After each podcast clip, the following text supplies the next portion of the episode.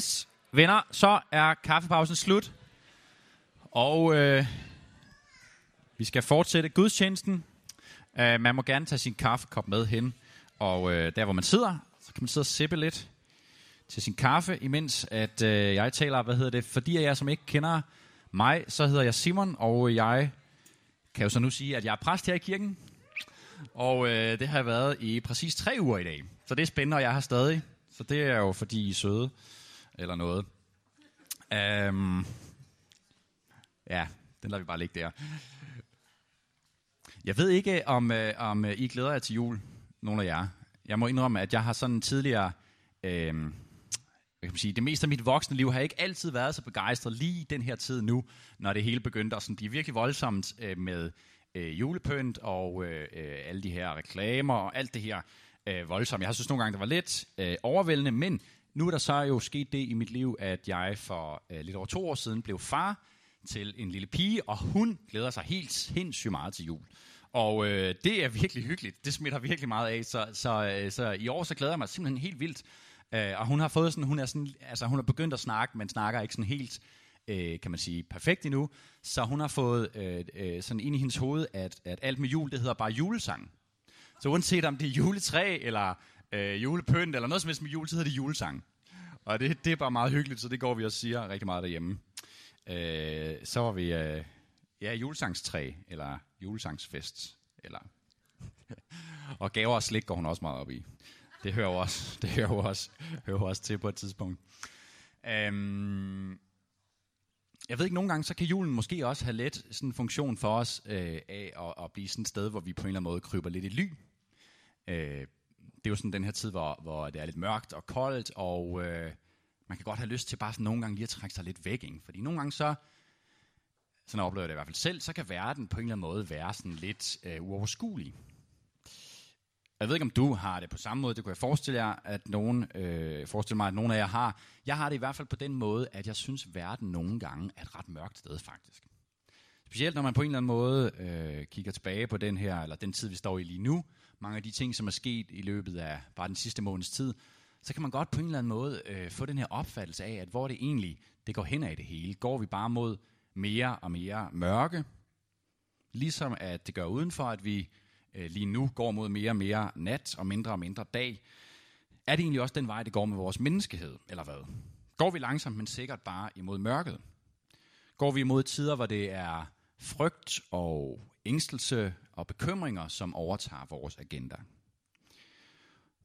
Og jeg tror ikke, at der er nogen af os, som kan sige os fri for at blive påvirket af de her ting. Jeg tror ikke, der er nogen af os, som kan sige os fri for at blive berørte af terrorangreb, eller krigshandlinger, eller naturkatastrofer. Og uanset om vi så indtager den ene eller den anden position i forhold til de her ting, så er det som om, at verdens tilstand den er bare blevet så øh, kompleks og kaotisk, at det faktisk kan være helt vildt svært, for ikke at sige umuligt nogle gange, bare at forholde sig menneskeligt til de tragiske ting, som sker rundt om os. For eksempel hvis vi vælger at øh, vise vores sympati eller medfølelse med alle de mennesker, som er blevet påvirket af terrorangrebet i Paris, så bliver vi øh, lynhurtigt beskyldt for samtidig at være ignorante over for mange andre forfærdelige situationer rundt om i verden. Øhm, det er på en måde, så det kan være sådan lidt svært at navigere. Ikke? Hvad skal man egentlig, hvad skal man egentlig gøre? Samtidig så tror jeg, vi er rigtig mange, som ikke ønsker at lade os overmanden af frygt og had. Men efterhånden så må vi se i øjnene, at det bliver faktisk bare sværere og sværere. Det bliver sværere og sværere at opretholde et blødt hjerte, et øh, åbent sind eller et positivt menneskesyn, med sloganet, en fremmed er en ven, du endnu ikke har mødt. Det lyder jo så pænt, ikke? Men når det kommer tæt på, så kan det bare lige pludselig blive svært.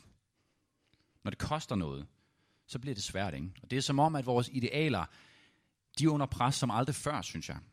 Og jeg synes, at hele det her enorme mediecirkus, som vi er udsat for, blandet sammen med alle øh, de enormt politiske Facebook-prædikner, som jeg vil vælge at kalde det, det er som om, at det kun bare, i hvert fald for mig, gør det hele meget mere forvirrende. Og på den ene side, så øh, kan det være svært, øh, når verden omkring os på den her måde kan virke mørk og måske næsten truende. Og det kan sådan set være slemt nok, men på den anden side, så kan vi også inde i os selv opleve mørket nogle gange. Det kan jeg i hvert fald. Jeg tror, vi er mange, som nogle gange oplever, at bestemte områder af vores liv på en eller anden måde langsomt går hen og bliver dækket af sådan et snigende mørke, som måske ender med at isolere os, eller måske ender med, at vi bliver nødt til at opgive en del af os selv. Vi bliver nødt til at opgive håbet på bedre tider. Og måske er du her i aften, som kæmper med øh, selvværd, eller måske så føler du, at du bare ikke slår til, der hvor du er i dit liv lige nu. Det kan også være, at der er nogen, som kæmper med ensomhed. Det kan være, at du kæmper med en sygdom, eller måske så kæmper du med skam fra et eller andet i din fortid, noget som du har gjort, eller noget som du ikke har gjort. Eller det kan være, at du er fanget i et misbrug eller en afhængighed af en eller anden art, som du simpelthen ikke kan komme ud af, uanset hvor hårdt og krampagtigt du prøver. Og uanset hvordan vores liv ser ud lige nu, så tror jeg, at vi alle sammen indimellem kan opleve, hvordan der er områder af vores liv, som på en eller anden måde bliver grebet af mørket. Hvordan det her mørke på en eller anden måde kommer snigende ind på os. Det er ikke noget, vi ønsker. Det er måske ikke noget, vi er bevidste om i starten, men lige pludselig så har det på en eller anden måde fået en eller anden form for magt over os. Men, og nu til de gode og lidt mere positive nyheder, det er, at netop derfor, så synes jeg, at det er helt fantastisk og befriende i dag at kunne få lov til sammen at fejre første søndag i advent.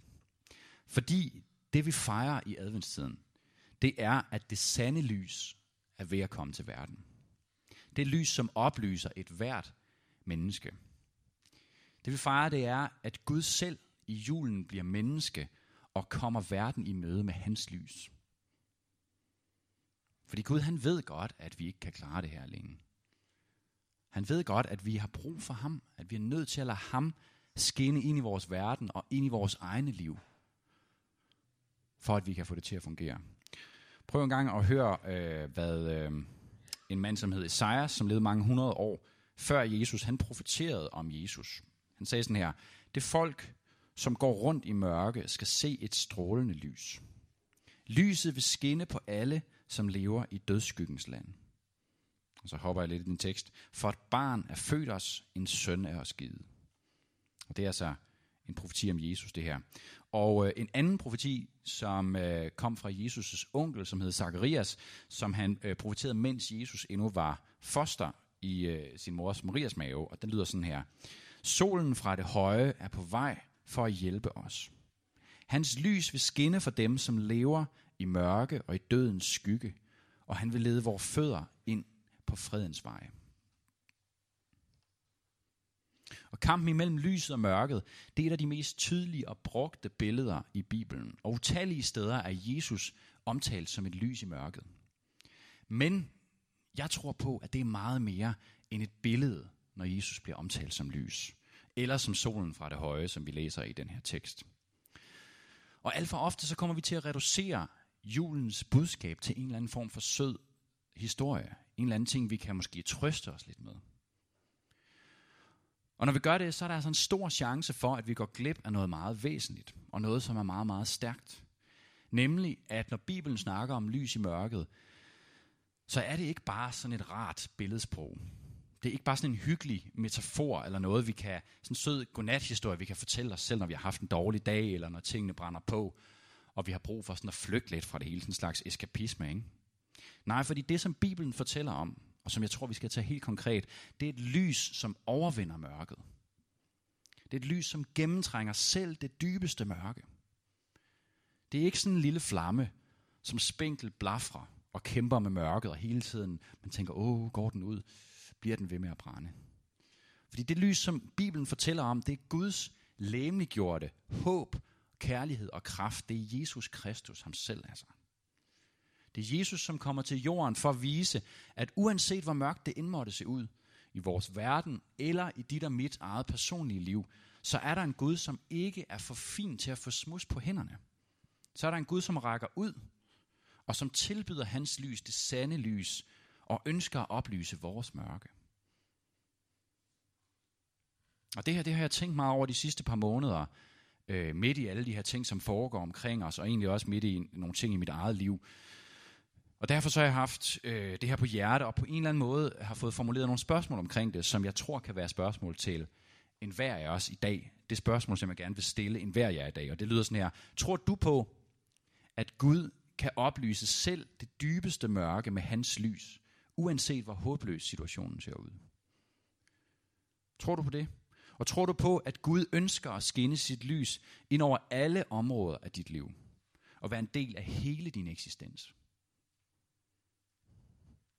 Og derfor så har jeg kaldt den her titel, eller den her tale for uh, There is a light that never goes out, som er en titel på en fin lille sang af bandet The Smith, som nogle af jer måske kender.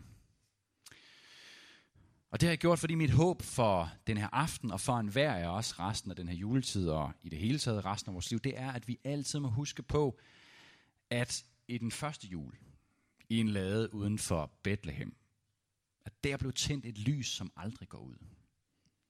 Og som i dag skinner lige så kraftfuldt og lige så kærligt, som det gjorde den dag for mere end 2.000 år siden. Måske kan vi fortsætte med lige at bede en bøn sammen, øh, inden vi går videre med talen her. Jesus, tak fordi du er her i aften. Tak fordi at du står med en udstrakt hånd. Tak fordi du ønsker på, at vi, eller venter på, at vi inviterer os, inviterer dig ind i vores liv, Jesus. Tak fordi du ikke presser dig på, men du venter til vi siger ja. Og bær os om, Jesus, den her aften, at du må give os frimodighed til at invitere dig ind i vores liv, ind i et hvert aspekt, et hvert område af vores liv, uanset hvordan det ser ud, uanset om det ser pænt ud, eller det ser grimt ud, om det er fyldt med skam, eller fyldt med frygt. Fordi vi må bare erkende, at vi har så meget brug for dig. Vi har så meget brug for dig, Jesus. Amen. Og øhm, nu skal vi læse en af mine yndlingstekster fra Bibelen, som er fra Johannes evangeliet kapitel 1. Og den handler om Jesus, og den handler om lyset.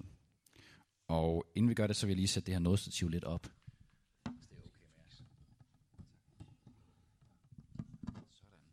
Det er fordi, jeg er lidt højere end ham, som stod her og før talt. Nå, ja. Øh, tak Flemming for hjælpen for øvrigt. Men lad os, øh, lad os øh, læse den her tekst. Du skal I høre. Fra Johannes evangelie kapitel 1, der står, I begyndelsen var ordet, og ordet var hos Gud, og ordet var Gud. Han var i begyndelsen hos Gud. Alt blev til ved ham, og uden ham blev intet til af det, som er. I ham var liv, og livet var menneskers lys. Og lyset skinner i mørket, og mørket greb det ikke. Der kom et menneske udsendt af Gud. Hans navn var Johannes. Han kom for at aflægge vidnesbyrd. Han skulle vidne om lyset, for at alle skulle komme til tro ved ham. Selv var han ikke lyset, men han skulle vidne om lyset. Lyset, det sande lys, som oplyser et hvert menneske, var ved at komme til verden. Han var i verden, og verden var blevet til ved ham, og verden kendte ham ikke. Han kom til sit eget, og hans egne tog ikke imod ham. Men alle dem, der tog imod ham, gav han ret til at blive Guds børn. Dem, der tror på hans navn. De er ikke født af blod, ikke af køds vilje, ikke af mands vilje, men af Gud. Og ordet blev kød og tog bolig i blandt os. Og vi så hans herlighed. En herlighed, som den enborgne har den fra faderen, fuld af noget og sandhed. Jeg synes, den her tekst den er meget, meget smuk og meget sådan poetisk. Jeg har sådan en fornemmelse hver gang, øh, jeg læser den, at der er på en eller anden måde øh, noget mere. Der er øh, kan man sige, et dybere lag. Der er noget, jeg ikke har fattet endnu. Og øh, det giver mig så lyst til at læse den igen. Så det er jo meget fedt. Men øh, jeg vil bare hive nogle få pointer ud af den i dag, som handler om det her med Gud, kan man sige, Guds lys i vores verden. Og den første pointe, det er, at vi kan tydeligt se i den her tekst, at Gud er lys. At alt lys stammer simpelthen fra Gud. Og den anden pointe, som hænger sammen med det her, det er, at alt og alle er skabt ud fra det lys.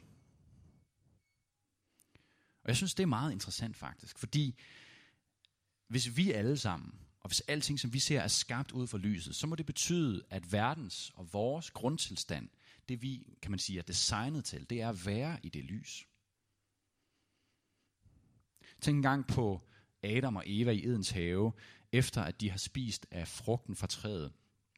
Hvad er det, der sker så? Der sker det, at de selv, at Adam og Eva selv vælger at trække sig væk fra Gud, fra lyset, og helt konkret så gemmer de sig i mørket, så Gud ikke kan finde dem. Det er ikke Gud, der kommer og skiller dem ud med det første. Men der sker det, at på grund af deres skam og deres skyld, så kan de ikke holde ud at være sammen med Gud, sådan som de ellers altid var før. Og jeg tænker tit på den her historie, og jeg tænker nogle gange på, hvad der egentlig har gjort Gud mest trist. Om det var, at, om det var, at de gjorde noget, som han havde sagt, de ikke skulle gøre, eller om det var, at det så førte til, at de trak sig væk fra ham. At de på en eller anden måde afbrød deres fællesskab med ham. Ikke? Nu er jeg selv far, og jeg kan kun sige i forhold til min datter, at jeg er helt sikker på, hvad der gør mig mest trist. Altså et er, at min datter, hun, nu er hun ikke så gammel endnu, det bliver sikkert meget værre om nogle år, men altså, altså at hun nogle gange gør nogle, nogle, øh, nogle skøre ting og sådan noget. Ikke? Men det, som sover mig allermest, og det, som gør mig allermest ked af, det er, når jeg oplever, heldigvis sker det sjældent, men at hun på en eller anden måde trækker sig væk. At hun ikke søger mig. At hun ikke, øh, at hun ikke søger vores relation. Og jeg tror måske, at Gud har det på samme måde med os. Pointe nummer tre, det er, at lyset skinner i mørket, og mørket greb det ikke. Og jeg synes, at øh, den her sætning, den er jo meget, meget smuk, men det er samtidig en sætning, som er svær at forholde sig til. Fordi det kan være svært at forholde sig til, at Gud er god, og at lyset skinner i mørket, og at lyset en gang for alle har overvundet mørket. Men det er bare ikke altid det mest logiske at konkludere, når vi kigger os omkring i verden, vel?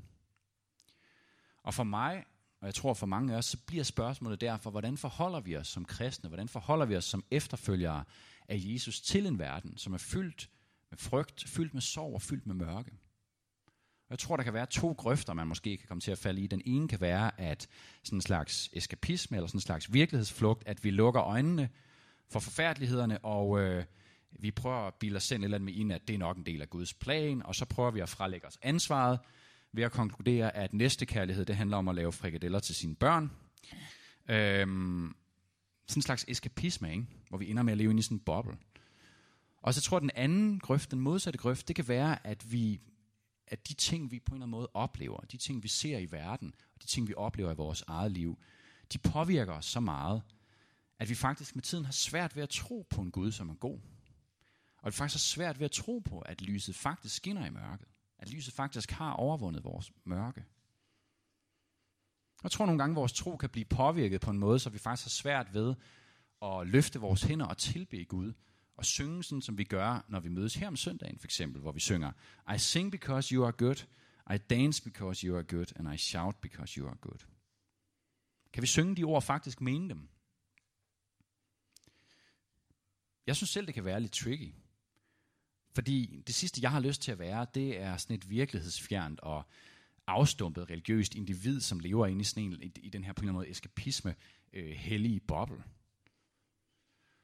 Men heldigvis så tror jeg ikke, vi behøver at vælge imellem de to dårlige alternativer. Jeg er faktisk helt sikker på, at vi ikke behøver at vælge mellem de to dårlige alternativer. Fordi når vi læser om Jesus, så er det helt tydeligt, at han på ingen måde levede inde i sådan en hellig boble.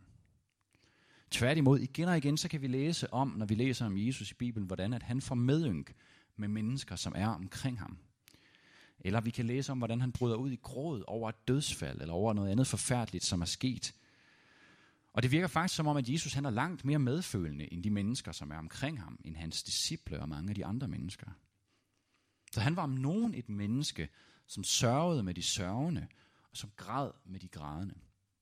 Men samtidig så holdt han fast i Guds godhed. Og han holdt fast i selv at være et lys i mørket.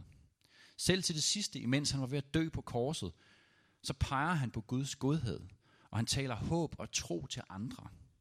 For eksempel til røveren, som han bliver korsfæstet sammen med, hvor han ender med at sige til ham, sandelig siger jeg dig, i dag skal du være med mig i paradis. Midt i al hans egen smerte. Og vi har rigtig meget, vi kan lære af Jesus i det her. Det har jeg helt sikkert selv. Og øh, jeg vil dele en, øh, nogle ting, som Gud har arbejdet øh, i mig øh, de sidste halve år her. Det vil jeg fortælle om. Og jeg synes egentlig, når jeg kigger tilbage på det, synes jeg på en eller anden måde, at det er lidt latterligt. Så det må I, det må I øh, bære over med mig. Øhm, men det er noget, som er en ret stor ting for mig, og som faktisk har påvirket mig meget. Og jeg tror, at der er noget i det, vi faktisk alle sammen kan lære. Fordi, som nogle af jer måske ved, så øh, de sidste par år, så har jeg ret tit været syg. Og det har ikke været noget alvorligt, det har ikke været noget livstruende, øh, kraft eller i det hele taget noget, som var permanent. Det har faktisk været sådan noget helt almindeligt noget med at blive forkølet og få feber og influenza og sådan noget. Og det er jo selvfølgelig træls nok, men man kan sige, okay, hvor slemt er det lige. Men det, der skete, det var så, at jeg, øh, kan man sige, var syg ret ofte. Typisk så kunne jeg være syg øh, i hvert fald en gang om måneden, nogle gange mere. Og det faldt rigtig tit sammen med, at jeg skulle lave et eller andet her i kirken.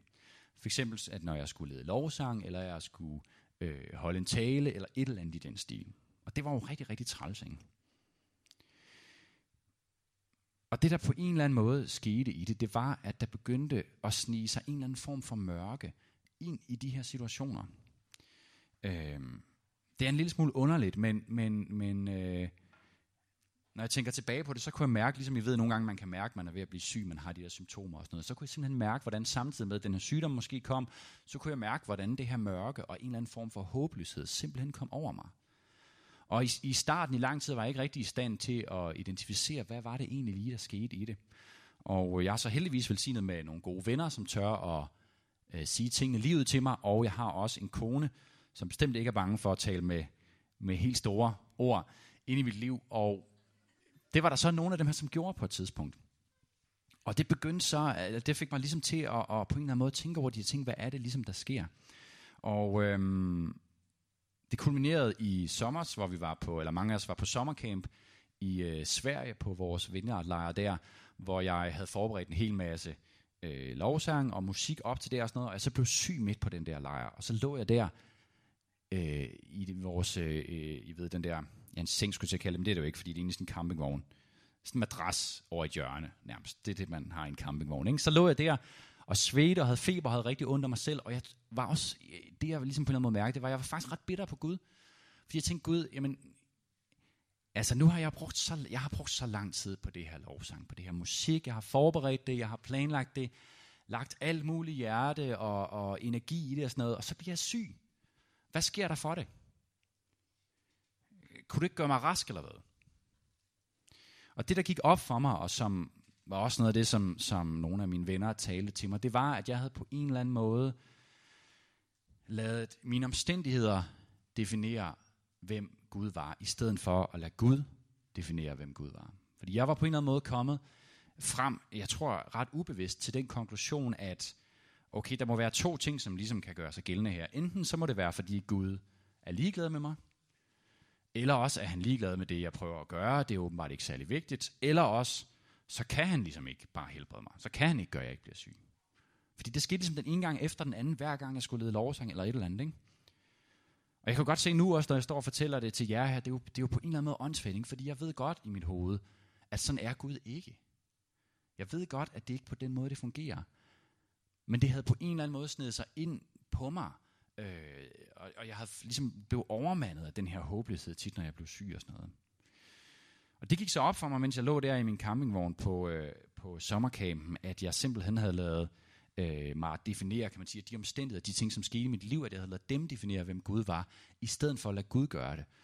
Og så måtte jeg bare, øh, så måtte jeg bekende det over for Gud, så måtte jeg sige, Gud, øh, altså det er, det er jeg simpelthen ked af det her, det er, øh, altså jeg måtte bare ned på knæ og ligesom sige, Gud, ja, det er forkert det her. Det er ikke noget, som er for dig. Og øhm, det er der så, jeg er på en eller anden måde stadig i proces med det, tror jeg, men det som der er sket, det er, at jeg, øh, øh så nu var jeg syg igen for to år siden, da vi havde op øh, vores øh, tilbedelsesaften. Det er jo selvfølgelig en rigtig irriterende aften at blive syg på. Men det gode øh, ved den weekend, hvor jeg lå syg der, det var, at jeg oplevede, at jeg faktisk ikke den her gang blev overmandet af det her mørke, eller den her håbløshed. Jeg kunne ligesom på en eller anden måde, selvom det var rigtig, rigtig træls, en rigtig træls tidspunkt at være syg på, så kunne jeg ligesom sige, Gud, jeg tror 100% på, at du er god. Midt i alt det her.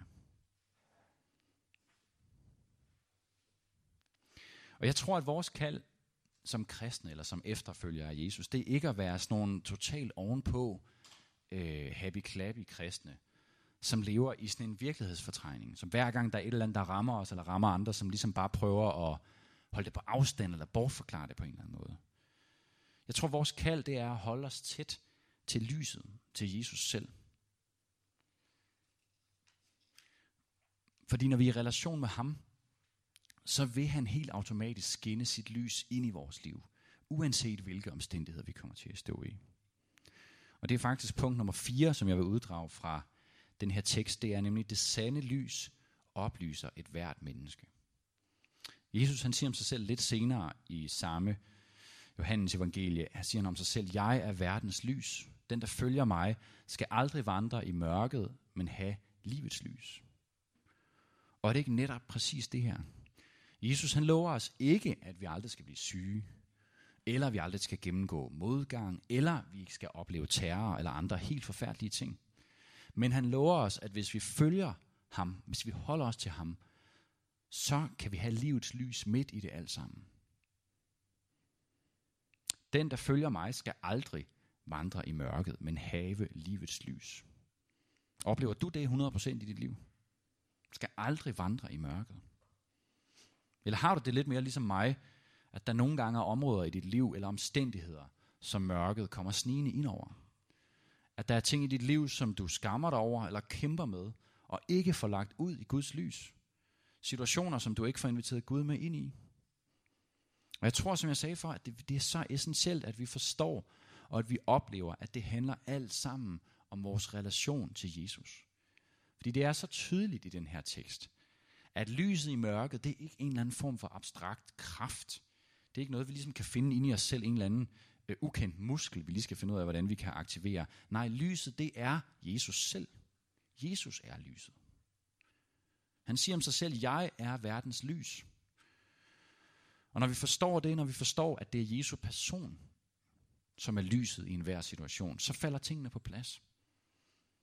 Fordi så kan vi se, hvordan vi kan gennemgå mørke tider og stadig opleve Guds lys midt i det hele. Netop fordi, at vi er i en relation med Jesus selv, med selve lyset.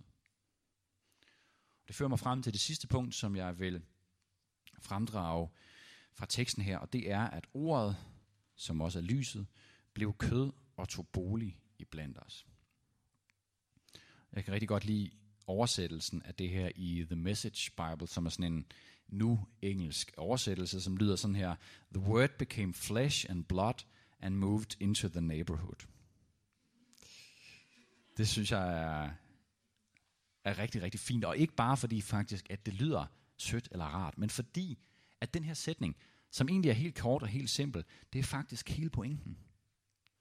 Den afslører Guds fulde agenda, hele evangeliet, hele kristendommens grundlæggende budskab, nemlig, at der er en Gud, ligesom jeg sagde i indledningen, som ikke er for fin til at få smus på sine hænder.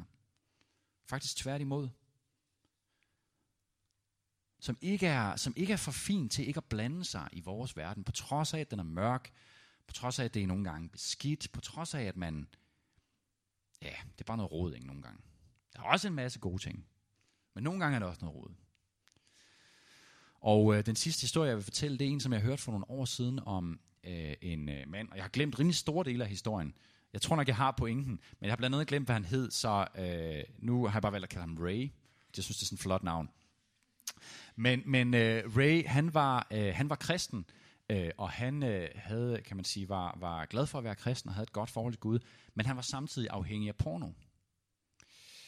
Og øh, den her historie foregår så før, at øh, der var internet, sådan som vi har i dag. Øh, så øh, når Ray han skulle have fat i noget nyt porno, enten et blad eller en film, så var han nødt til at gå ind i sådan en sexshop eller en øh, pornobutik eller noget. Og øhm, øh, det der på en eller anden måde skete en helt øh, en dag, øh, som var virkelig specielt, det var, at Ray han var gået ind i den her butik for at få fat i et eller andet porno, og det han så oplevede meget, meget konkret, næsten fysisk, det var, at Jesus var sammen med ham inde i den butik. Altså han stod ligesom og, og, og var ved at finde ud af, okay, hvad, hvad skal jeg ligesom have fat i her? Og så opdagede han simpelthen, at Jesus stod ved siden af ham. Og så blev han så rimelig forvirret, øh, hvilket jeg godt kan forestille mig. Jeg tror, han har sagt til Jesus, øh, er du klar over, hvad det er for en butik, det her? Øh, måske det er ikke så smart, at du lige øh, er herinde, eller bliver set herinde, eller et eller andet. Øhm, men Jesus blev ligesom bare stående derinde sammen med ham, ikke? Og så kørte han lidt videre, tror jeg. Så tror jeg, han har tænkt, okay, Jesus, helt klart, du er en del af mit liv, og, og det er jeg glad for, og sådan noget, og øh, du bor i mig, men altså lige den her del af mit liv, det er måske ikke, det, der er måske ikke så meget plads til dig lige heller. Det er måske ikke så fedt, at du er med i den her del, fordi det går bare ikke så godt øh, hånd i hånd, vel? Men Jesus han blev ved med at være der sammen med ham inde i den butik. Og det blev helt vildt stærkt for ham her fyren. Fordi han indså, at der var ikke noget som helst i hans liv, som var for pinligt, eller som var for skamfyldt, eller som var for mørkt, til at Gud ønskede at være en del af det. Det kom til at vende fuldstændig på hovedet for ham. Det blev simpelthen et, et, et, et, et vendepunkt i hans liv, hvor han, øh, øh, at han indså, kan man sige, hvor stærk den her kærlighed var for Gud. Og jeg ved, at det var det, som i sidste ende satte ham fri fra hans afhængighed. Og jeg synes, det er helt vildt stærkt det her, den måde, som Gud arbejder på. Jeg tror, det er så, det er så anti-menneskeligt, øh, det er så anti vores rationale. Ikke? Men præcis ligesom at Jesus han tog bolig i verden, så tager han bolig i dig og mig. Og ikke bare i de pæne og ordentlige dele af vores liv, ikke bare de ting, som ser pæne ud på overfladen, men faktisk tværtimod. Fordi han er ikke bange for at få smus på hænderne. Han er ikke for fin til at skinne sit lys ind i de mørkeste afkroge af vores liv. Men vi skal invitere ham indenfor. Det tror jeg, vi skal. Så tror du på, at Gud kan oplyse selv det dybeste mørke med hans lys, uanset hvor håbløs situationen ser ud. Og tror du på, at Gud ønsker at skinne sit lys ind over alle områder af dit liv, og være en del af hele din eksistens?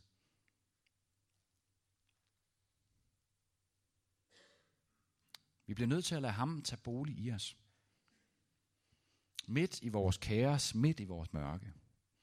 Min kone, hun havde, øh, øh Anne, hun havde sådan et billede af her for en uges tid siden, hvor hun så, øh, at hun sad inde i et rum. Og det rum var på en eller anden måde billedet på hendes liv.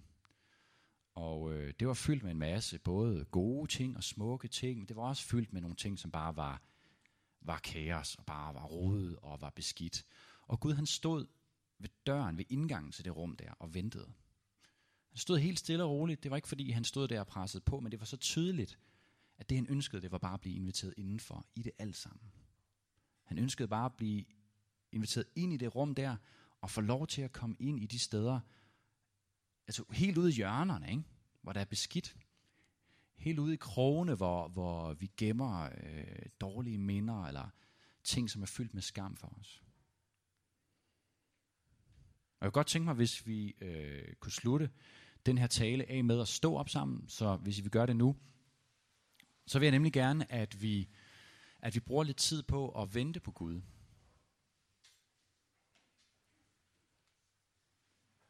Jeg tror, at vi alle sammen, jeg tror, vi alle sammen har ting i vores liv, som vi på en eller anden måde har pakket væk fra Gud.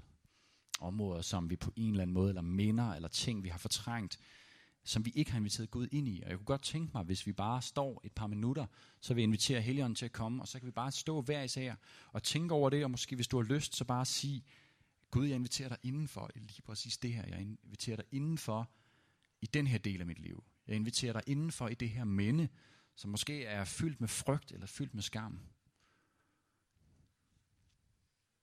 Så lad os gøre det nu.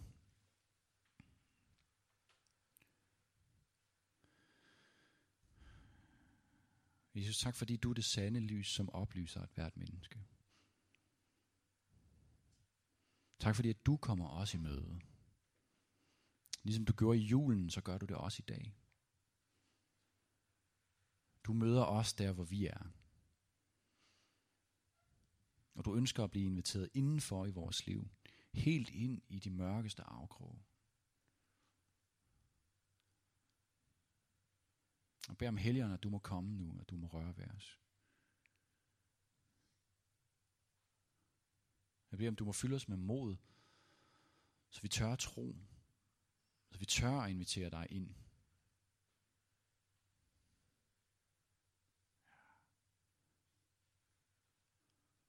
Ja, kom Helligånd og mød os. Lad os bare stå et par minutter nu, og så bare overgive os til Gud. Og hvis du har lyst, så bed om en helt, en helt konkret ting i dit liv. Inviter Gud ind i et eller andet. Øh, om det er et minde, eller det er et aspekt af dit liv, som, som der er mørk i, eller et eller andet. Så lad os bare gøre det nu.